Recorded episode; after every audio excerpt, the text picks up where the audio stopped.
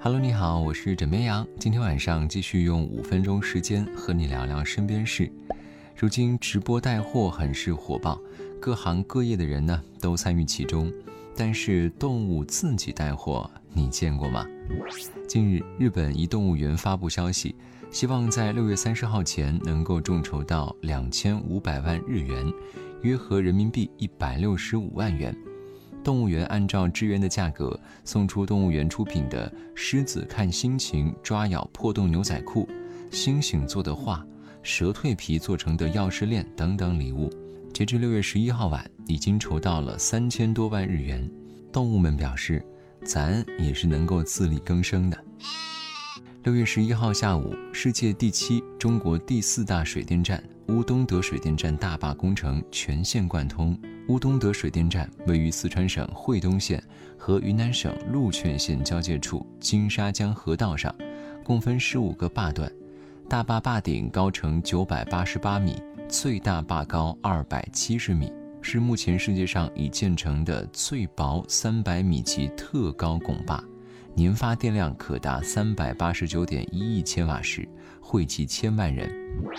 枕边羊想说，等到疫情过去。一定要找时间去那里打卡，一睹风采。最近一批当季的水果上市了，看着货架上摆放的红红绿绿的水果，很是诱人。比如说红毛丹，热带水果红毛丹常温下只能够存放两三天，如果再长，果壳就会变黑了。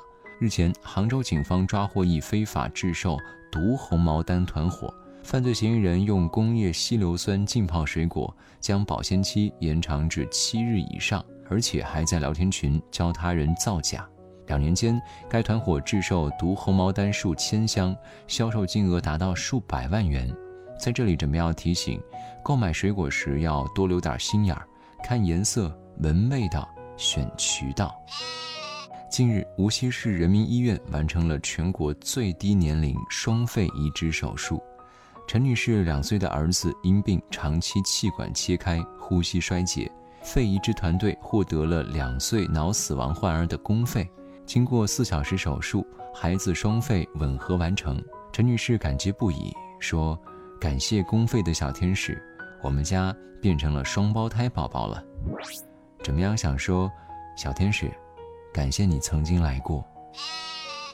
在湖南祁东有一个启航学校合唱团。团内多数是留守儿童，这群从农村走出的孩子用清澈干净的嗓音演唱《幸福的模样》，美得令人心醉。今年十一月，他们将有机会登上国家大剧院的舞台。目前，他们正在加紧排练。怎么样？想说，生活不易，希望大家，希望所有人都能够因为今天的努力，让明天的自己和家人都是幸福的模样。那么今天晚上就让这首歌伴各位好梦，晚安。